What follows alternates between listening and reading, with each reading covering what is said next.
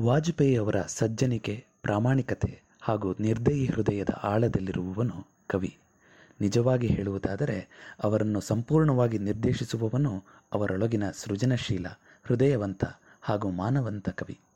ಅವರು ಇತರ ರಾಜಕಾರಣಿಗಳಿಗಿಂತ ಸಂಪೂರ್ಣ ಭಿನ್ನವಾಗಿರಲು ಸಹ ಇದೇ ಕಾರಣ. ಒಂದು ಆರ್ತನಾದ ಅಥವಾ ಬಿಕ್ಕಳಿಕೆಗೆ ಆರ್ದ್ರರಾಗುವ ವಾಜಪೇಯಿ ಅದೇ ಭಾವನೆಗೆ ಕಂಪನಿಗರೆಯಬಲ್ಲರು.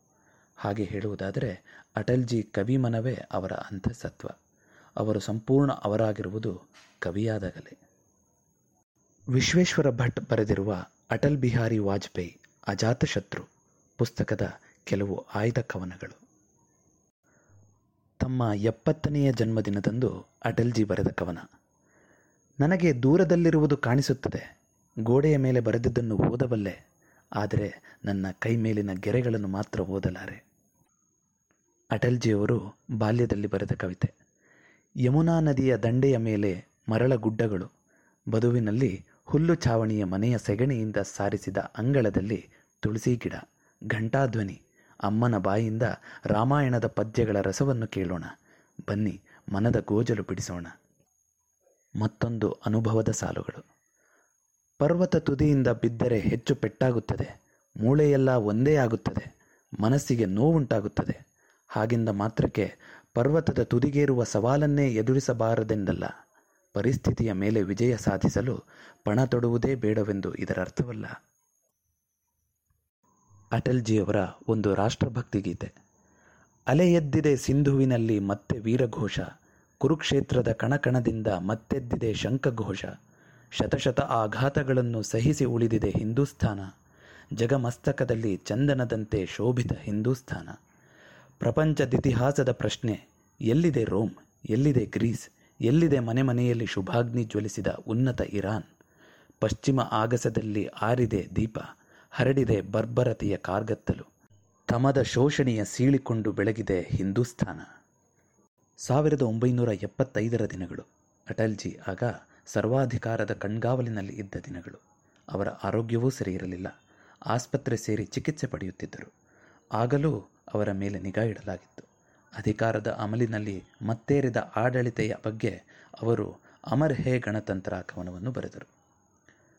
ರಕ್ತದ ಕಣ್ಣೀರು ಹರಿಯಲು ಗಣರಾಜ್ಯ ಮುಕ್ತಿಯ ಮಂತ್ರ ಮೆಟ್ಟಲು ಅಧಿಕಾರದ ಮದ.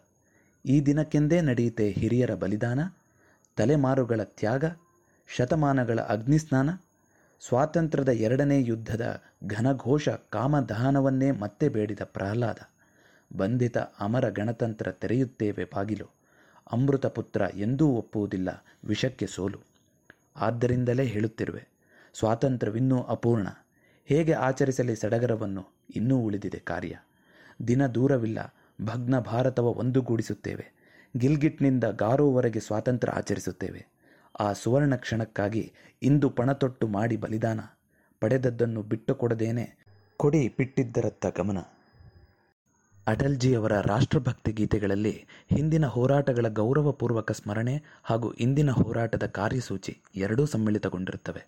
ಉದಾಹರಣೆಗೆ, ಉನ್ಕಿ ಯಾತ್ಕರೆ ಕವನದ ಸಾಲುಗಳನ್ನೇ ನೋಡೋಣ. ಸ್ಮರಿಸೋಣ ಸೆರೆಯಲ್ಲಿ ವರ್ಷಗಟ್ಟಲೆ ಹೋರಾಡಿದವರ, ಸ್ಮರಿಸೋಣ ಫಾಸಿಯ ಕಡು ಶಿಕ್ಷೆ ಅನುಭವಿಸಿದವರ, ನೆನಪಿಸಿಕೊಳ್ಳೋಣ ಕರಿ ನೀರು, ಬ್ರಿಟಿಷರ ಸ್ವೇಚ್ಛಾಚಾರ, ಹಾಗೆ ಗಾಣದ ಎತ್ತಾಗಿ ಎಣ್ಣೆ ತೆಗೆದ ವೀರ ಸಾವರ್ಕರರ. ಕ್ಷಮಾಯಾಚನಾ ಕವನದಲ್ಲಿ ಅಟಲ್ಜಿ ಇತಿಹಾಸ, ವರ್ತಮಾನ ಹಾಗೂ ಭವಿಷ್ಯ ಎಲ್ಲ ಅಂಶಗಳನ್ನು ತುಂಬ ಸರಳವಾಗಿ ಸಂಕಲಿಸಿದ್ದಾರೆ. ಇಡೀ ಕವನದಲ್ಲಿ ಎಂಟೇ ಸಾಲುಗಳಿವೆ. ಕ್ಷಮಿಸಿ ಬಿಡು ಬಾಪು ನಮ್ಮನ್ನು. ವಚನ ಭಂಗದ ಘೋರ ಅಪರಾಧಿಗಳು. ರಾಜಘಾಟನ್ನು ಮಲೀನಗೊಳಿಸಿ ಮನೆ ಮರೆತು ದಿಕ್ಕೇಡಿಯಾದವರು. ಬರೆಯಲಿದೆ ಈಗ ಇತಿಹಾಸ ರಕ್ತದಿಂದ. ಇಡಬೇಕು ಹೆಜ್ಜೆ ಬಲಿಪೀಠದತ್ತ ನಿರ್ಭಯದಿಂದ. ಭಗ್ನ ಭಾರತದ ಜನರೇ ಬನ್ನಿರೋ ಬನ್ನಿ. ಕರೆಯುತ್ತಿದೆ ಕಾಶ್ಮೀರ. ಮಾಡೋಣ ತ್ಯಾಗ ಬನ್ನಿ. ಪಾಕಿಸ್ತಾನದ ಹುಟ್ಟು ಅದರ ವರ್ತನೆಗೂ ಸಾಮಾನ್ಯ ಭಾರತೀಯರಂತೆ ಅಟಲ್ಜಿಯವರ ಮನಸ್ಸು ಕಾಡಿವೆ. ನಿನ್ನ ಕೈಯಿಂದಲೇ ಸಮಾಧಿ ತೋಡಿಕೊಳ್ಳಬೇಡ. ನಿನ್ನ ಕಾಲುಗಳ ಮೇಲೇನೆ ಕೊಡಲಿ ಬೀಳಿಸಿಕೊಳ್ಳಬೇಡ. ಓ ಮೂರ್ಖ, ನೆರೆಯವನೇ, ತೆರೆ ನಿನ್ನ ಕಣ್ಣುಗಳನ್ನು. ಅತ್ಯಮೂಲ್ಯ ಸ್ವಾತಂತ್ರ್ಯದ ಜೊತೆ ಚೌಕಾಸಿ ಮಾಡಬೇಡ. ಆದರೇನು ಬಿಡು, ನಿನಗೇನು ಗೊತ್ತು ಸ್ವಾತಂತ್ರ್ಯವೆಂದರೇನು? ಕವಡೆ ಕಾಸನ್ನು ಬಿಚ್ಚದೇನೆ ಅದು ನಿನಗೆ ಬಿಟ್ಟಿ ಸಿಕ್ಕಿತೆನ್ನು. ಬ್ರಿಟಿಷರ ಬಲವಂತದಿಂದ ಎರಡು ಹೋಳಾಗಿದ್ದೇವೆ. ತಾಯಿಯೇ ಭಗ್ನವಾಗುವುದ ನೋಡಿ ನಾಚಿಕೆಯೂ ಆಗದೆ. ಕಾಶ್ಮೀರದ ಬಗ್ಗೆ ಅವರು ಬರೆದ ಕೆಲವು ಸಾಲುಗಳು. ಕುಂಕುಮ ಒರೆಸಿದ ಹಣೆ ನಿನ್ನ ಕರೆಯುತ್ತದೆ. ಅರೆಬೆಂದ ಚಿತೆ ನಿನ್ನ ಎಬ್ಬಿಸುತ್ತದೆ. ಹುತಾತ್ಮರ ಅಸ್ಥಿ ನೀಡುತ್ತದೆ ಆಮಂತ್ರಣ. ಬಲಿದೇವತೆಯಡಿ ಮಾಡು ಎಲ್ಲ ಸಮರ್ಪಣ. ಜಯಪ್ರಕಾಶ್ ಜಿ ಚದುರಿದ ಕನಸುಗಳ ಕೂಡಿಸುವೆವು.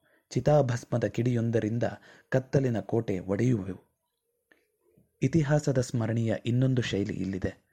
ಕಾಲಪ್ರವಾಹದ ಗತಿಯನ್ನು ನದಿಗಳು ಪ್ರಶ್ನಿಸುವ ಬಗ್ಗೆ ವಿಶಿಷ್ಟ. ಕೇಳುತ್ತಾಳೆ ಯಮುನೆ, ಎಲ್ಲಿ ಕೃಷ್ಣ? ಸರಿಯೂ ಕೇಳುತ್ತಾಳೆ ರಾಮನೆಲ್ಲಿ? ದುಃಖಿತ ಗಂಡಕಿ ಕೇಳುತ್ತಿರುವಳು ಚಂದ್ರಗುಪ್ತ ಬಲರಾಮನೆಲ್ಲಿ? ಅರ್ಜುನ ಗಾಂಡೀವವೆಲ್ಲಿದೆ? ಎಲ್ಲಿ ಬಿದ್ದಿದೆ ಭೀಮಗಧೆ? ಯಾವ ಮೂಲೆಯಲ್ಲಿ ಪಾಂಚಜನ್ಯವಿದೆ? ಎಲ್ಲಿದೆ ಭೀಷ್ಮನ ಶಕ್ತಿ? ತುರ್ತು ಪರಿಸ್ಥಿತಿಯ ದಿನಗಳಲ್ಲಿ ಅಟಲ್ಜಿಯವರು ಅನೇಕ ಕವನಗಳನ್ನು ಬರೆದರು. ಇಲ್ಲೊಂದಷ್ಟು ಸಾಲುಗಳನ್ನು ಉಲ್ಲೇಖಿಸಬಹುದು. ಹೊಸ ಗುಲಾಮಗಿರಿಯಡಿಯಲ್ಲಿ ಸ್ವಾತಂತ್ರ್ಯದ ದಿನದಾಚರಣೆ. ಒಣಗಿತು ನೆಲ, ಬರಿದಾಯಿತು ಆಗಸ, ಮನದಂಗಳದಲ್ಲಿ ಕೆಸರು, ಕೆಸರಾಯಿತು ಮನದಂಗಳವೆಲ್ಲ. ಒಣಗಿತು ಕಮಲದ ಹೂವು, ಒಂದೊಂದಾಗಿ ಆರಿ ದೀಪ, ಹರಡಿತು ಬರಿಗತ್ತಲು. ಕೈದಿ ಕವಿ ಮಹಾಶಯ ಹೇಳಿದ ಕುಬ್ಜನಾಗದಿರು. ಕತ್ತಲ ಗರ್ಭವ ಸೀಳಿ ಮೂಡುವ ಸೂರ್ಯ ಬೆಳಗುವನ್ನು ನೋಡು. ನಾನೊಂದು ಬಿಂದು, ಪರಿಪೂರ್ಣ ಸಿಂಧು, ಇದು ನನ್ನ ಹಿಂದೂ ಸಮಾಜ. ನಮ್ಮ ಸಂಬಂಧ ಅಮರ, ನಾನು ವ್ಯಕ್ತಿತ್ವ, ಇದು ಸಮಾಜ.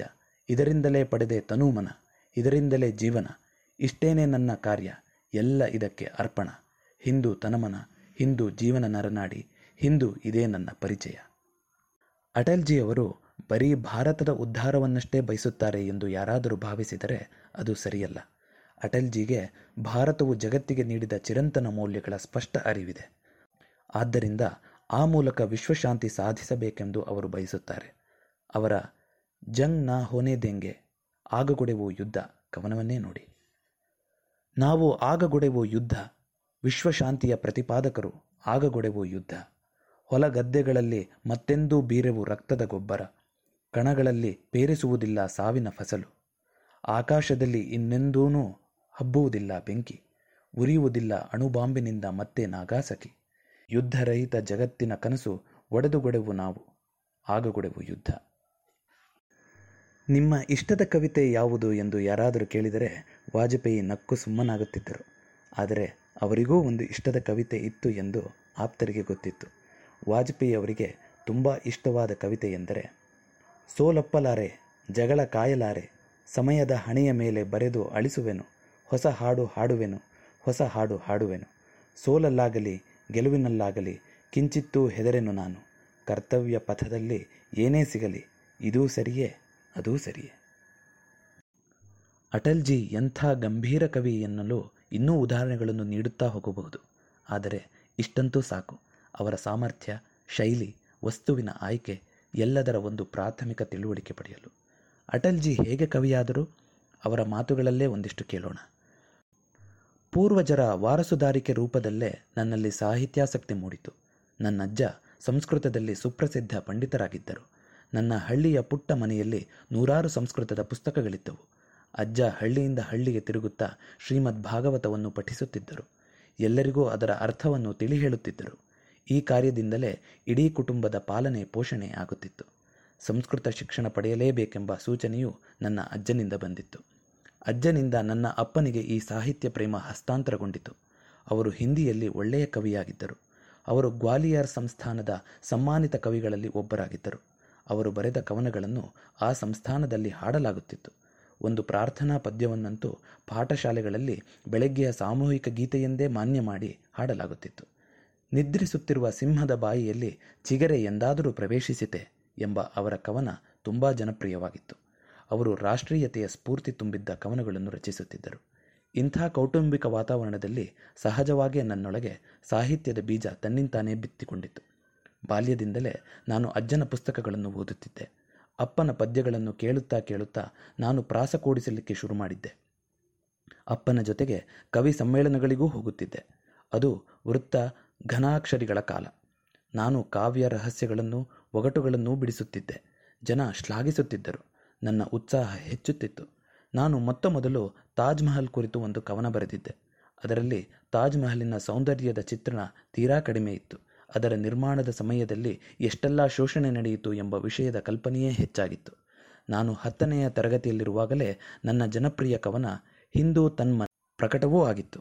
ಹೀಗೆ ನನ್ನ ಬರವಣಿಗೆ ಆರಂಭವಾಯಿತು. ಗಣೇಶೋತ್ಸವ, ಕೃಷ್ಣಾಷ್ಟಮಿಗಳಲ್ಲಿ ನನಗೆ ಹಲವಾರು ಪುರಸ್ಕಾರಗಳು, ಬಹುಮಾನಗಳು ದೊರೆಯುತ್ತಿದ್ದವು.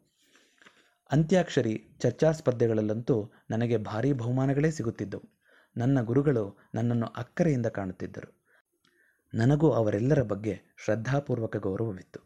ನನಗೆ ಬಾಲ್ಯದಿಂದಲೇ ಸ್ವದೇಶ ಪ್ರೇಮ, ಜೀವನ ದರ್ಶನ, ಪ್ರಕೃತಿ ಮತ್ತು ಮಧುರ ಭಾವಗಳನ್ನು ಬಿಂಬಿಸುವ ಕವಿತೆಗಳೆಂದರೆ ತುಂಬ ಇಷ್ಟವಾಗುತ್ತಿತ್ತು.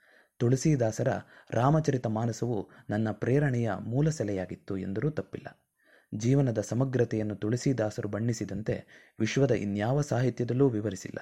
ಇದೇ ಕಾರಣದಿಂದಲೇ ರಾಮಚರಿತ ಮಾನಸವು ರಷ್ಯಾದಂತಹ ಸಮಾಜವಾದಿ ದೇಶದಲ್ಲೂ ಗೌರವ ಪಡೆಯಿತು. ರಷ್ಯಾ ಭಾಷೆಗೆ ವರೋನಿಕೋವ್ ಅನುವಾದಿಸಿದ ಈ ಕೃತಿ ತುಂಬ ಜನಪ್ರಿಯವಾಗಿದೆ. ಪ್ರಸಾದರ ಕಾಮಾಯನಿ ನೀರಾಲಾವರವರ ರಾಮ್ ಕಿ ಶಕ್ತಿ ಪೂಜಾ ಮತ್ತು ಮಹಾದೇವಿಯವರ ಗೀತೆಗಳು ನನಗೆ ತುಂಬ ಪ್ರಿಯ. ಅಟಲ್ಜಿಯವರ ವಾಕ್ಪಟುತ್ವ, ಭಾಷಣ ಶೈಲಿ, ಕವಿಯಾಗಿ ತಮ್ಮ ಕವನಗಳನ್ನು ವರ್ಣಿಸುವ ಕಲೆಗೆ ಅವರೇ ಸರಿಸಾಟಿ. ಆದರೆ ಹಿಂದಿಯಲ್ಲಿದ್ದ ಅವರ ಕವನಗಳನ್ನು ಅರ್ಥಕ್ಕೆ ಚ್ಯುತಿ ಬಾರದಂತೆ ಸಾಕಷ್ಟು ಶ್ರಮವಹಿಸಿ ಪ್ರಾಸಗಳನ್ನು ಹಾಗೆಯೇ ಉಳಿಸಿಟ್ಟು ಕನ್ನಡದ ಬಹುಶಃ ಭಾರತದಲ್ಲಿಯೇ ಅಟಲ್ಜಿ ಜೀವನದ ಸಮಗ್ರ ಚಿತ್ರಣವನ್ನು ಸಂಪೂರ್ಣವಾಗಿ ಕಟ್ಟಿಕೊಟ್ಟ ವಿಶ್ವೇಶ್ವರ ಭಟ್ಟರಿಗೆ ಕನ್ನಡಿಗರು ಚಿರಋಣಿಯಾಗಲೇಬೇಕು. ಈ ಆಡಿಯೋ ಅಜಾತಶತ್ರುವಿಗೆ ಒಂದು ಚಿಕ್ಕ ನುಡಿ ನಮನ. ತಪ್ಪಿದ್ದಲ್ಲಿ ದಯವಿಟ್ಟು ಮನ್ನಿಸಿ. ಅಜಾತಶತ್ರು ಅಜರಾಮರ.